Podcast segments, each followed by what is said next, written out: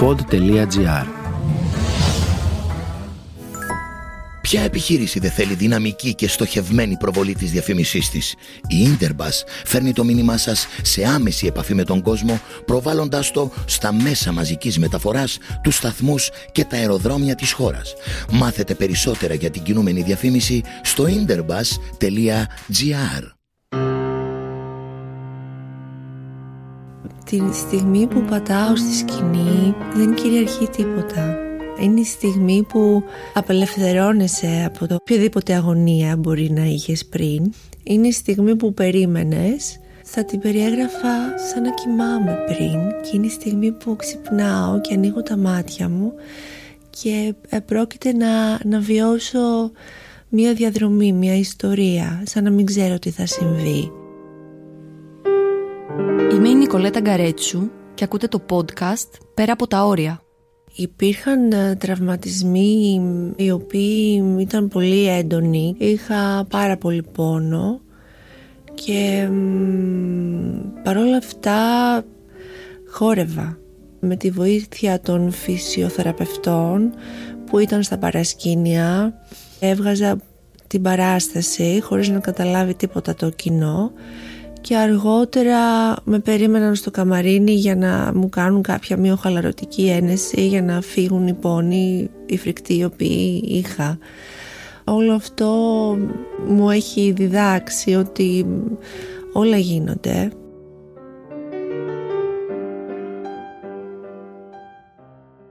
Το σημερινό επεισόδιο είναι ντυμένο με κλασική μουσική. Η Μαρία Κουσουνή συγκαταλέγεται στα κορυφαία ονόματα του ελληνικού μπαλέτου είναι πρίμα μπαλαρίνα της λυρικής σκηνής. Ένας τίτλος ιεραρχίας μιας ομάδας κλασικού μπαλέτου που ανήκει στην όπερα. Προσδίδει κύρος και αναγνωρίζει το ταλέντο, τους σκόπους και την αξία. Στην Ελλάδα τον τίτλο αυτό έχουν μόνο έξι χορεύτριες. Τα προηγούμενα χρόνια διέπρεψε ο σολίστ στο μπαλέτο της κρατικής όπερας του Αμβούργου και νωρίτερα της Βιέννης, ερμηνεύοντας δύσκολους και απαιτητικούς ρόλους. Ας ακούσουμε την ιστορία της από την αρχή όπως η ίδια με ηρεμία και κομψότητα μου αφηγείται. Οι παιδικές μου μνήμες είναι στην Κέρκυρα, την εξοχή, στο σπίτι της θείας μου, με τα ξαδέρφια μου, να παίζουμε ανέμελοι και να σκαρφαλώνουμε στα δέντρα, να τρέχουμε, να ανακαλύπτουμε τη φύση και όλη η μέρα να είναι ένα παιχνίδι. Μέναμε στην Αθήνα μόνιμα. Τα καλοκαίρια τρεις μήνες, Πάσχα, Χριστούγεννα και όποτε είχαμε χρόνο βρισκόμασταν εκεί. Όλο το υπόλοιπο διάστημα ήμασταν στην Αθήνα κλεισμένοι στο σπίτι. Υπήρχε αυτή η ανάγκη να εκφραστεί η κίνηση και στην πόλη. Οπότε η μητέρα μου και ο πατέρας μου παρατήρησαν ότι έχω μια τάση στην κίνηση και ιδίως όταν άκουγα κλασική μουσική ήθελα να αυτοσχεδιάζω και να χορεύω από πολύ μικρή ηλικία οπότε με πήγαν σε σχολή μπαλέτου για να ξεκινήσω κλασικό μπαλέτο. Τι θυμάσαι την πρώτη μέρα στη σχολή; Τι θυμάμαι. Μου έρχεται στο μυαλό τα άλλα τα κορίτσια που ήταν στην ηλικία μου που ήμασταν ντυμένες έτσι με τα κορμάκια και τα παπουτσάκια μας και όλη αυτή η αγωνία το τι πρόκειται να συμβεί και η λαχτάρα ταυτόχρονα. Πόσο χρονών ήσουνα; Είχα κλείσει τα πέντε. Δεσποινίδες με φορέματα, ιδιαίτερα μαθήματα γαλλικών και πιάνου. Είναι τελικά τα μικρά κορίτσια που κάνουν μπαλέτο, αυτό που βλέπουμε στις ταινίες, ή η πραγματικότητα είναι κάτι εντελώς διαφορετικό; Για μένα δεν ήταν γαλλικά και πιάνο. Ήταν πάρα πολλές ώρες στη σχολή μπαλέτου γιατί είδαν πολύ γρήγορα μία κλίση σε μένα οι δασκάλες μου. Και το αγαπούσα πάρα πολύ, αυτό ήθελα να κάνω. Οπότε από πολύ μικρή ηλικία μου πρότειναν να κάνω παραπάνω μαθήματα και να κάνω όχι μόνο κλασικό χορό, να κάνω και τα υπόλοιπα μαθήματα του σύγχρονου χορού και jazz που υπήρχε τότε και ήμουν καθημερινά στη σχολή πολλές ώρες από πολύ νωρίς μέχρι αργά το βράδυ και επιπλέον είχα και την τύχη η σχολή να είναι ακριβώς απέναντι από το σπίτι μου. αυτό είναι ευλογία. Ναι, ήταν πολύ εύκολο και για τη μητέρα μου. Καταλαβαίνετε ότι έχεις την τάση, ότι έχεις την κλίση. Από εκεί και πέρα πώς εξελίχθηκαν τα χρόνια στην εφηβεία μέχρι να φτάσεις αυτό που είσαι σήμερα. Πραγματικά ήταν τελείως εύκολο το πώς έγινε με την έννοια ότι ξεκίνησα να πηγαίνω στη σχολή είδαν αυτή την κλίση που είχα στο χορό, αυτό το ταλέντο το ξεχώρισαν αμέσως. και το ένα έφερε το άλλο. Είχα και την τύχη επίσης να έχω πάρα πολύ καλές δασκάλες από πολύ νωρίς, οι οποίες γνώριζαν πάρα πολύ καλά τι έκαναν. Οπότε η εξέλιξή μου ήρθε πάρα πολύ γρήγορα και μεγαλώνοντας και μπαίνοντας σε εξετάσεις τότε του μπαλέτου, σε παραστάσεις μου πρότειναν να φύγω στο εξωτερικό, να πάω να σπουδάσω σε, σε ακαδημία λεγονής μου, δεν ήθελαν να με αφήσουν εκείνα τα χρόνια. Πάρθηκε και η απόφαση εφόσον δεν έγινε αυτό να αρχίσω να γυμνάζομαι ακόμα πιο εντατικά και να αρχίσω να πηγαίνω σε διαγωνισμούς παγκόσμιους νέων χορευτών Οπότε το ένα έφερε το άλλο και κατέληξε εκεί που κατέληξε. Η Μαρία κατάφερε να φτάσει στο ζενήθ της καριέρας της. Έχει ερμηνεύσει ρόλους σε έργα όπως ο Ρωμαίος και η Ιουλιέτα, η Μύδια, ο Μικρός Θάνατος και πολλά άλλα. Ενώ το 2001 απέσπασε ειδικό βραβείο στο Διεθνή Διαγωνισμό Χορού Λουξεμβούργου.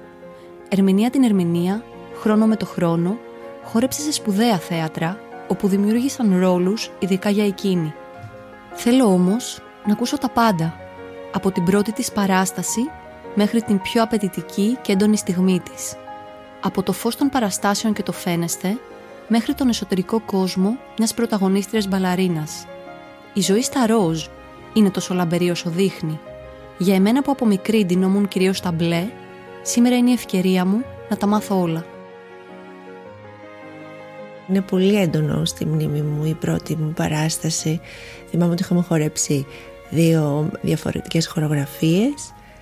Φοράγαμε φούξια κουστούμια, μπαλαρίνες με λουλουδάκια στα μαλλιά και ακόμα θυμάμαι και τα άλλα τα κορίτσια που ήμασταν μαζί και χορεύαμε. Ήταν τεράστιος ο ενθουσιασμός. Και πότε φτάνει εκείνη η στιγμή στην πορεία που την παράσταση την βλέπεις με άγχος, σαν κάτι απαιτητικό που θα κριθείς γι' αυτό; Όταν έχει φύγει πλέον η παιδικότητα και αρχίζει και λειτουργεί ο νους περισσότερο, η λογική και αντιλαμβάνεσαι ότι χρειάζεται όχι μόνο την ψυχή που έχεις να καταθέσεις, αλλά χρειάζεται και τεχνική για να κάνεις αυτά που σου ζητούν, να χορέψεις. Και αυτό είναι μια μόνιμη μάχη η οποία ξεκινάει από τότε που το πρωτοαντιλαμβάνεσαι και συνεχίζει μέχρι να, να τελειώσει την καριέρα σου. Είναι όντως όπως τα βλέπουμε στις ταινίες. Τόσο απαιτητικές οι εξετάσεις, τόσος μεγάλος ο, ο ανταγωνισμός που κάνει το μπαλέτο τόσο δύσκολο. Το μπαλέτο είναι δύσκολο. Είναι η πιο δύσκολη τέχνη στο χορό. Είναι πάρα πολύ ψηλά. Ανταγωνισμός σίγουρα υπάρχει, ειδικά στις ε, γυναίκες. Είναι πάρα πολύ δύσκολο γιατί υπάρχουν πάρα πολλές χορεύτριες. Οπότε οι πιθανότητες στο να γίνεις ε, χορεύτρια μπαλαρίνα είναι πολύ μικρές. Στους άντρες είναι λίγο πιο εύκολο επειδή είναι λιγότεροι. Αλλά υπάρχει ανταγωνισμός σίγουρα. με την καλή την έννοια πάντα, διότι α, χρειάζεσαι να έχεις εισάξιους ή και καλύτερους από σένα, γιατί σου κρατάει και το δικό σου επίπεδο πάρα πολύ ψηλά. Είναι μέσα στο πρόγραμμα, πρέπει να υπάρχει. Πώς είναι η ζωή μιας μπαλαρίνας; Η μέρα μου αποτελείται από χορό, από μπαλέτο, εκείμνανση, από πρόβες, από τρέξιμο, κάνω προσωπικές ασκήσεις που μου έχουν δώσει οι θεραπευτές μου και οι personal trainer για να συντηρηθώ σε καλή φόρμα και να με βοηθήσει να ανταπεξέλθω σε αυτό που πρέπει να παραδώσω στο κοινό. Ξεκούραση όσο μπορούμε και αν υπάρχει χρόνος πάντα. Το μυαλό είναι συνήθως σε αυτό που είναι να κάνω. Ο νους είναι εκεί δηλαδή από το πρωί που ξυπνάω. Τα φώτα χαμηλώνουν.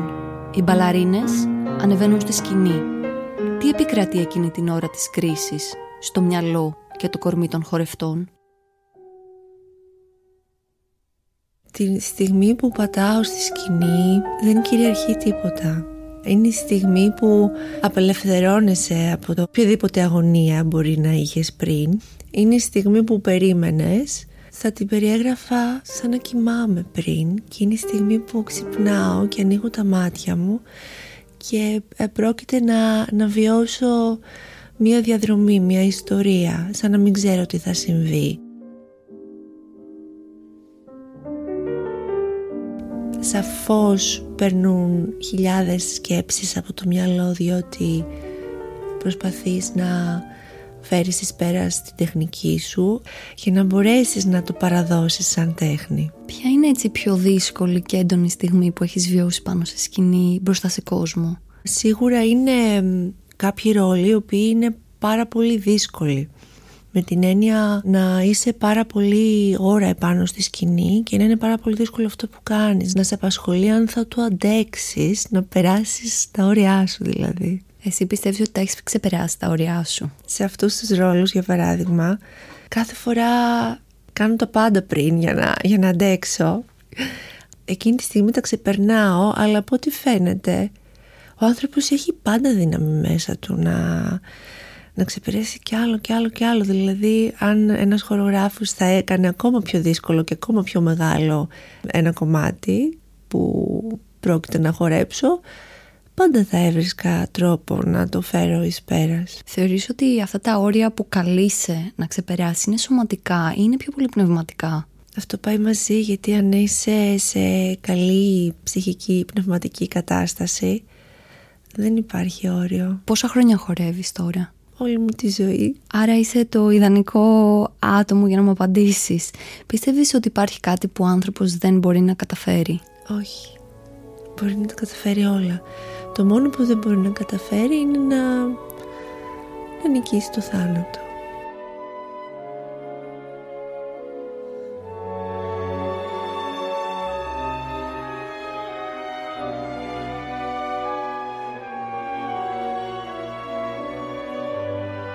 Υπήρχε κάποιος τραυματισμός που σε φόβησε; Υπήρχαν ε, τραυματισμοί οι οποίοι ήταν πολύ έντονοι και ήταν ε, καινούργοι για μένα, δηλαδή δεν είχα την εμπειρία για το πώς να τους χειριστώ. Είχα πάρα πολύ πόνο. Παρ' όλα αυτά χόρευα και μου έχει συμβεί αρκετές φορές γιατί στην καριέρα ενός χορευτή είναι ελάχιστες οι φορές όπου είμαστε πάνω στη σκηνή και δεν πονάς πουθενά. Αυτή τη στιγμή μιλάμε για περιπτώσεις πολύ δύσκολες και βαριές, τις οποίες με τη βοήθεια των φυσιοθεραπευτών που ήταν στα παρασκήνια μπόρεσα και έβγαζα την παράσταση χωρίς να καταλάβει τίποτα το κοινό και αργότερα με περίμεναν στο καμαρίνι για να μου κάνουν κάποια μειοχαλαρωτική ένεση για να φύγουν οι πόνοι, οι φρικτοί οι οποίοι είχα. Όλο αυτό μου έχει διδάξει ότι όλα γίνονται. Βέβαια μετά από αυτές τις εμπειρίες που είχα όταν ήμουν πιο μικρή τώρα δεν θα το ξανά έκανα αυτό. Έχω βρεθεί αρκετές φορές σε extreme συνθήκη στο βουνό. Εκείνες τις ώρες που το μυαλό και το σώμα με εγκατέλειπαν, πάντα διαμαγείας έβρισκα μια ανεξήγητη δύναμη να συνεχίσω. Ίσως είναι η ενέργεια των τοπίων, οι κορυφές που φαίνονται στο βάθος ή ακόμα και ο εγωισμός. Η Μαρία τις δύσκολες στιγμές πώς συνεχίζει, τι τη συγκινεί, η μουσική, ο ρυθμός, η κίνηση του σώματος, είναι απλή πειθαρχία και αντοχή ή μήπως υπάρχει κάτι ανώτερο; Κάτι καλά κρυμμένο μέσα μας που μας καθοδηγεί και μας κάνει να επιβιώνουμε. Ο άνθρωπος έχει πάρα πολλές δυνατότητες και δεν τις έχουμε ανακαλύψει, δεν τις έχουμε αξιοποιήσει όλες ακόμα. Υπάρχει ένα ένστικτο επιβίωσης, ένα ένστικτο ζωής αν θες να, να πούμε, το οποίο εκείνη τη στιγμή αν το αντιληφθείς ότι βρίσκεσαι σε, σε κίνδυνο Γιατί κίνδυνος είναι εκείνη τη στιγμή, διότι εκτίθεσαι, είτε είσαι στο βουνό, είτε είσαι στη σκηνή. Και έχεις κοινό μπροστά σου και έχεις ευθύνη να παραδώσεις κάτι. Εκείνη τη στιγμή είναι σαν να ανοίγει ένα κανάλι και να τη βρίσκεις τη δύναμη. Οπότε οι δυνατότητές σου ευρύνονται, μεγαλώνουν. Είναι πρωταθλητισμός όλο αυτό που βιώνει μια μπαλαρίνα. Ναι, είναι πρωταθλητισμός. Θέλω να μου πεις τι σημαίνει για μια μπαλαρίνα να είναι αλφα μπαλαρίνα της λυρικής σκηνής. Είναι δηλαδή σαν σε ένα άθλημα να είσαι παγκόσμιος πρωταθλητής. Ναι, αυτό είναι. Έχεις την ευθύνη, έχεις την ευθύνη να μεταφέρεις το έργο, ένα λιμπρέτο από ένα λογοτεχνικό έργο που έχει μεταφραστεί σε βαλέτο ή από κάτι καινούριο και αφηρημένο. Είσαι πρωταγωνιστής, όλα τα μάτια είναι πάνω σου και το κοινό περιμένει από εσένα. Τι έχει στερηθεί για να φτάσεις να χορεύεις σε αυτό το επίπεδο; Δεν αισθάνομαι ότι έχω στερηθεί, διότι ήταν κάτι το οποίο μου έδινε ζωή πάντα αυτό. Με έκανε χαρούμενη. Ζούσα μέσα από αυτό. Οπότε δεν είναι στέρηση, είναι τρόπος ζωής για εμένα, είναι αυτό που μου αρέσει να κάνω και δεν το είδα ποτέ σαν επάγγελμα. Ήταν η ζωή μου. Αυτά που κατά καιρούς ακούγονται, το ότι οι μπαλαρίνες στερούνται ή κάνουν θυσίες στο φαγητό, είναι στερεότυπα ή όντως ισχύουν; Σε κάποιους μπορεί να συμβαίνει, αλλά σε άλλους όχι, σε μένα δεν συνέβη αυτό ποτέ. Απλά έψαξα να βρω ποια είναι η σωστή διατροφή που θα με ενισχύσει για καλύτερη απόδοση και για να είμαι πιο υγιής. Δεν είναι εύκολο για όλους, ε, ίσως να ήμουν και από τις τυχερές με το σώμα που έχω. Άρα ως έφηβη εσύ δεν ένιωσες ποτέ αυτόν τον ψυχαναγκασμό ότι πω, πρέπει να είμαι λεπτή, τι θα κάνω, ειδικά η περίοδος που διαθετούμε και υπάρχουν οι αλλαγές στο σώμα μας. Ναι. ναι. Τον ένιωσες, το φόβο. Εκείνη την περίοδο στην αλλαγή από κορίτσι σε γυναίκα. Τα σώματά μας αλλάζουν πάρα πολύ και η αλήθεια είναι με τις ορμόνες πάντα υπάρχει έτσι ένα πρίξιμο και μένα μου είχε συμβεί. Το έβλεπα και το ένιωθα στο σώμα μου, ήταν πιο βαρύ. Την ένιωσα την πίεση όμως δεν είχα πάντα αυτές τις αγωνίες μέσα μου γιατί είχα και πολύ ωραίες δασκάλες οι οποίες μου λέγανε ότι θα χρειαστεί να χάσω κάποια κιλά αλλά δεν μου είπαν ποτέ να κάνω δίαιτα.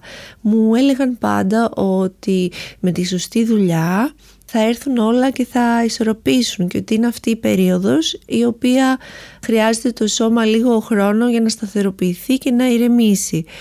Οπότε δεν είχα ούτε την πίεση από το περιβάλλον μου, σαφώς έβλεπα φωτογραφίες και βίντεο και παραστάσεις από χορεύτες που ήταν πάρα πολύ αδύνατες, αλλά δεν, δεν μου δημιουργήθηκε ποτέ η αιμονή να είμαι αδύνατη.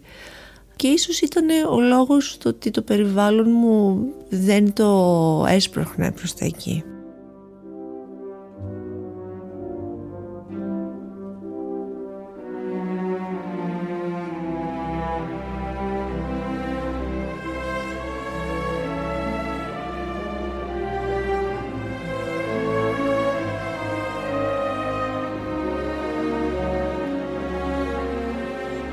Ποιος είναι ο αγαπημένος ρόλος; Η Ιουλιέτα πάντα θα είναι. Ήταν και ο πρώτος ε, μεγάλος κλασικός ρόλος που χόρεψα στην όπερα της Βιέννης και ήταν ε, βασισμένος σε μια πολύ πολύ όμορφη ε, βερσιόν ενός πολύ μεγάλου χορογράφου κλασικού και ήταν όνειρο ζωής για μένα και δεν πιστεύω ότι ποτέ θα μου το έδιναν έτσι ως νέα χορεύτρια. Πιστεύω ότι θα έπρεπε να, να μεγαλώσω αρκετά για να μου το δώσουν αλλά συνέβη και μετά το ξανασυνάντησα πάλι και εδώ στην Ελλάδα που δημιουργήθηκε αυτός ο ρόλος για μένα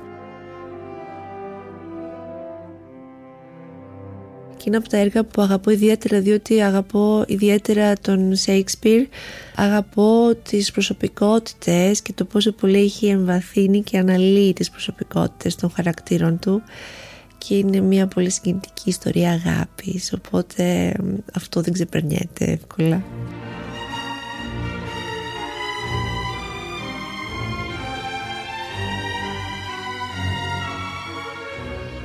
Σου έχει δοθεί ποτέ να βγάλεις εις πέρας σε έναν ρόλο ο οποίος να σε επηρέασε, να τον κουβαλούσες πολύ και στην καθημερινότητά σου και στην προσωπική σου ζωή; Αυτό μου συμβαίνει πάντα. Κυρίως όταν είχα ξεκινήσει την καριέρα μου ήταν πάρα πολύ έντονο. Ακόμα μου συμβαίνει βέβαια.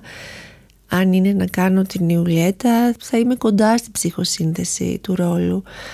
Αν είναι να, να κάνω έναν άλλο ρόλο θα είμαι κοντά σε αυτό το ρόλο δεν σταματάει να είναι στο μυαλό μου διότι με απασχολεί και η ερμηνεία και θέλω να μπω πολύ βαθιά μέσα σε αυτό. Σε παραστάσεις που υπάρχουν πολύ έντονα συναισθήματα, είτε θετικά είτε αρνητικά. Μπορεί αυτά να ισχύσουν για κάποιον που έχεις απέναντί σου και στην πραγματική ζωή; Για αυτούς τους ρόλους και για αυτά τα μπαλέτα που καταλαβαίνω ότι μιλάς, Εκεί προσωπικά κόβω την επαφή γιατί δεν θέλω να δημιουργούνται άσχημα συναισθήματα έτσι δραματικά και ξέρεις, αυτό είναι βασανιστικό να συμβαίνει διότι επειδή είμαστε πάρα πολύ ανοιχτοί σε καλλιτέχνες και το κουβαλάμε και στην προσωπική μας ζωή για εκείνο το διάστημα προσπαθώ να μην το κάνω σε αυτού του είδους τα έργα. Το αντίθετο όμως, σε έτσι πιο όμορφα έργα, τα οποία δεν έχουν μεγάλο δράμα μέσα, αλλά έχουν, είναι ιστορίες αγάπης, έρωτα ή είναι έτσι πιο κομικά, εκεί το επιτρέπω να, να συμβαίνει. Όλα αυτά τα χρόνια, ποια είναι η πιο έντονη στιγμή σου που τη συγκρατείς και που και στα παιδιά σου θα την περιγράφεις; Η πιο έντονη στιγμή ήταν προσωπικά λόγια σε πολύ προσωπική στιγμή μετά από παράσταση ενός πάρα πολύ μεγάλου χορογράφου. Είναι αυτά που τα έχω μέσα μου και τα επαναφέρω μόνο όταν περνάω πάρα πολύ δύσκολα.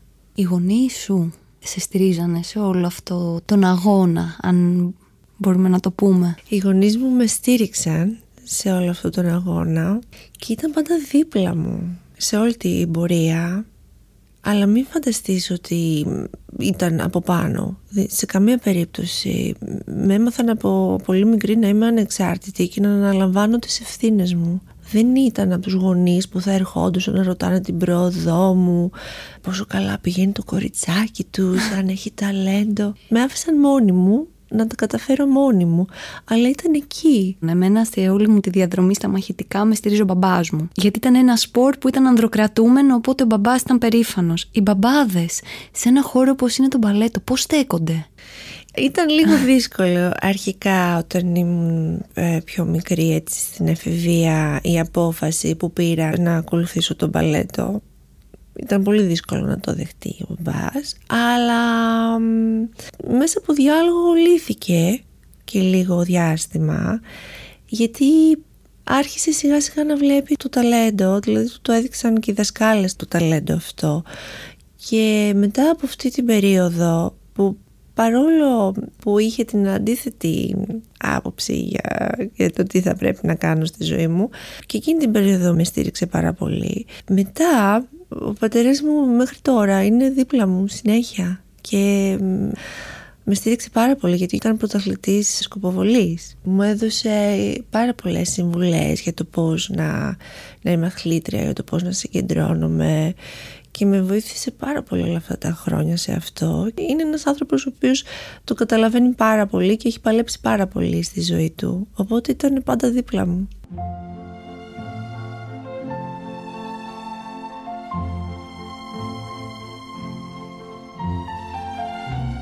οι γονείς σου σου έχουν δώσει έτσι κάποια συμβουλή που να την κρατάς μέχρι σήμερα ή να σε έχει βοηθήσει να φτάσεις εδώ που είσαι; Όταν έφυγα στα 20 μου χρόνια να πάω στην όπερα της Βιέννης για την πρώτη μου δουλειά ως επαγγελματίας χορεύτρια. Η μητέρα μου μου είπε πρώτη φορά που μου μίλησε για το χορό και η τελευταία φορά επίσης μου είπε άνοιξε τα φτερά σου και πέταξε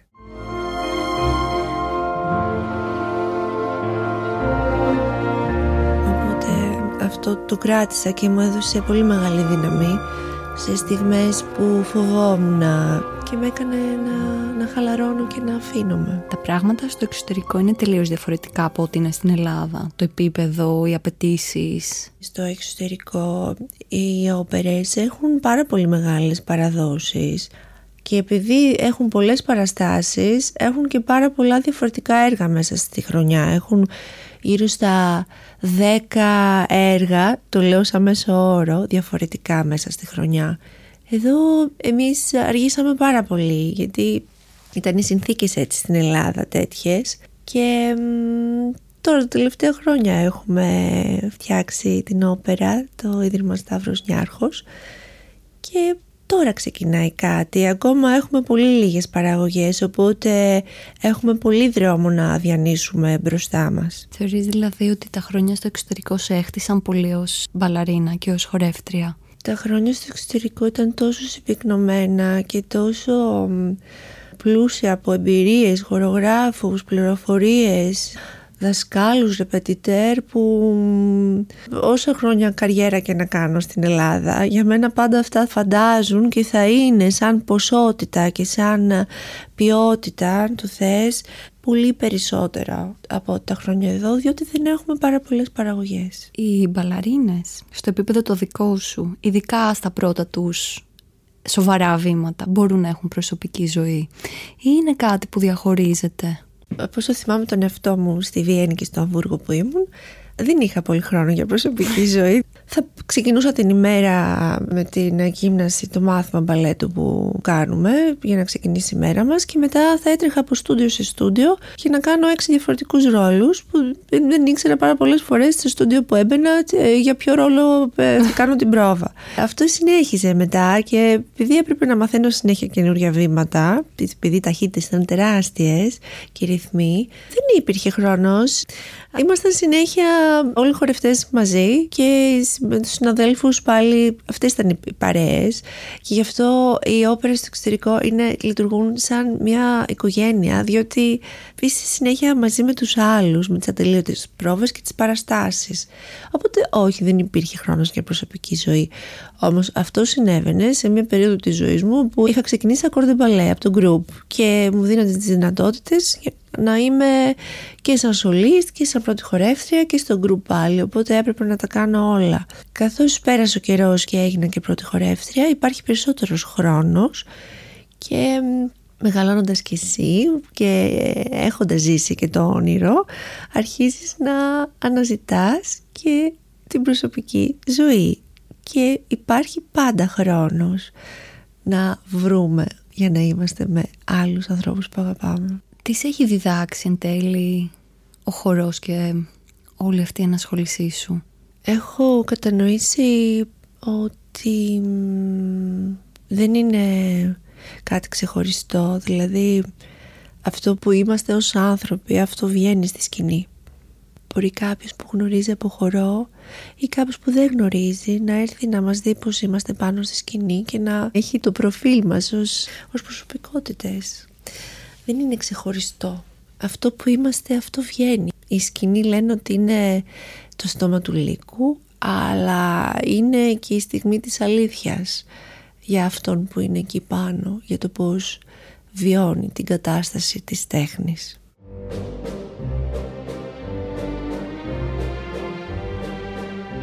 Δηλαδή πέρα από αυτή τη λάμψη που βλέπουμε πάνω στη σκηνή, το μακιγιάζ, τα κουστούμια κτλ η μπαλαρίνα για να λάμπει πρέπει να είναι καλά μέσα της. Εννοείται πως πρέπει να είναι καλά μέσα της. Βέβαια κάτι τέτοιο δεν μπορεί να συμβεί πάντα γιατί είμαστε άνθρωποι και μπορεί να πηγαίνει κάτι πολύ άσχημα στην προσωπική σου ζωή εκείνη την περίοδο, να αντιμετωπίζεις τεράστιες δυσκολίες, ακόμα και ένας θάνατος να, να υπάρχει στο οικογενειακό σου περιβάλλον. Αλλά εκείνη τη στιγμή κάνεις την προσπάθεια. Κάποιες φορές μπορεί να πετύχει, κάποιες μπορεί να μην πετύχει, γιατί είμαστε άνθρωποι, δεν είμαστε μηχανές. Όσο πιο καλά είσαι μέσα σου, τόσο πιο καλά θα βγει.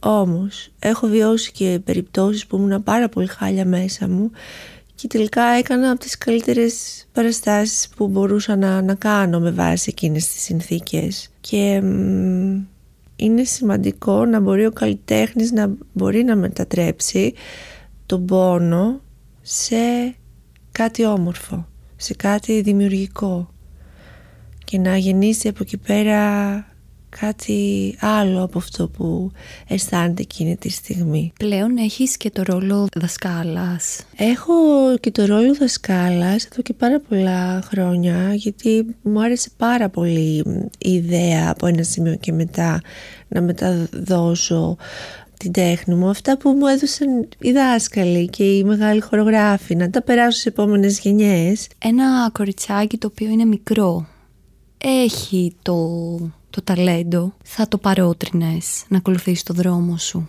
μετά από όλα όσα έχεις βιώσει ή όχι; Θα το βοηθούσα να αποφάσισε από μόνη της να το κάνει αυτό. Χρειάζεται συγκεκριμένο χαρακτήρα να μπορείς να είσαι μέσα σε αυτό.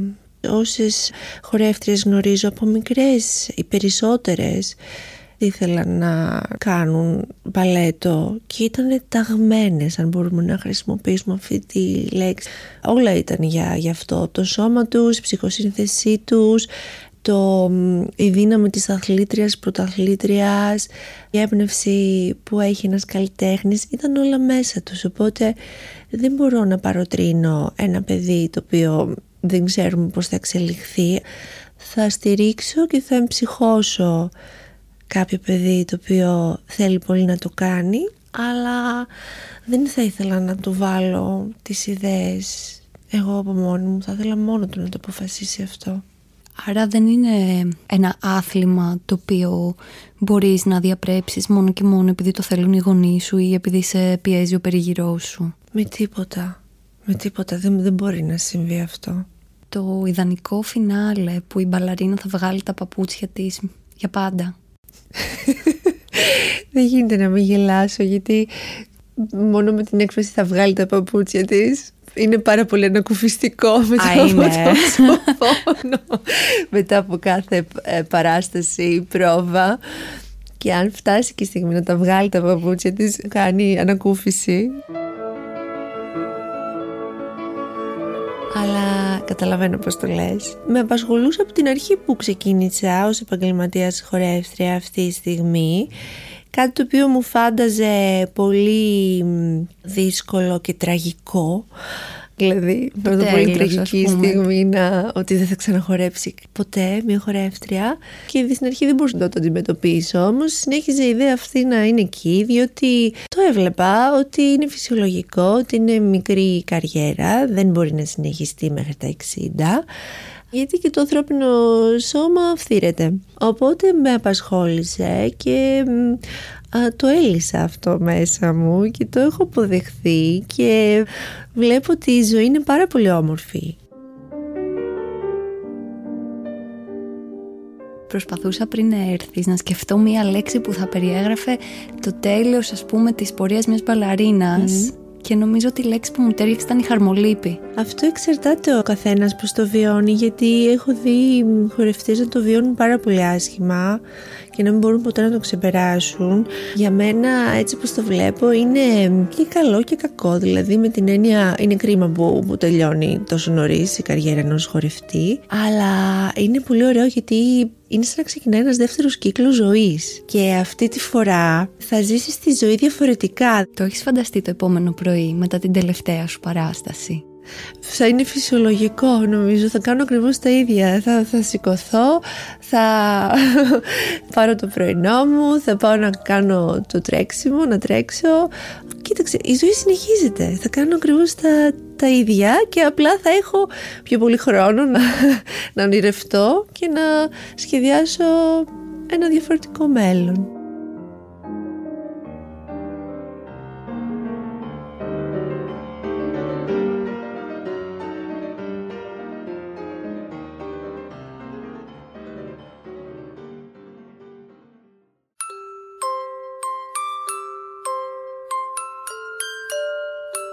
Ανοίγω το μουσικό κουτί.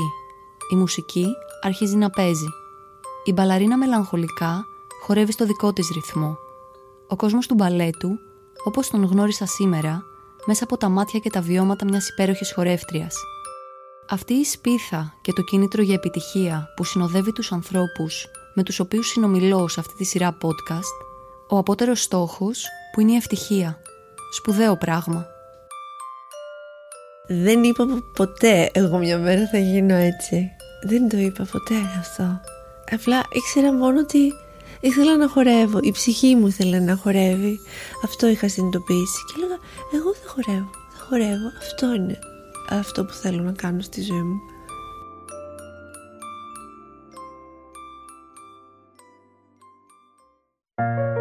Ακούσατε ιστορίες πέρα από τα όρια. Μια παραγωγή του pod.gr. Για να ακούσετε και άλλες ιστορίες πέρα από τα όρια, ακολουθήστε με στο Spotify, Apple Podcasts, Google Podcasts, Pocket Casts ή όπου αλλού ακούτε podcast από το κινητό σας. Ακολούθησε με στο pod.gr και στη σελίδα μου στο facebook πέρα από τα όρια podcast για να δεις φωτογραφίες της υπέροχης Μαρίας. Για αυτό το επεισόδιο ξεπέρασαν τα όρια τους στην ηχοληψία και στο μοντάζ η Χρύσα Κούρεντα και ο Μάριος Πλασκασοβίτης. Τους ευχαριστώ πολύ.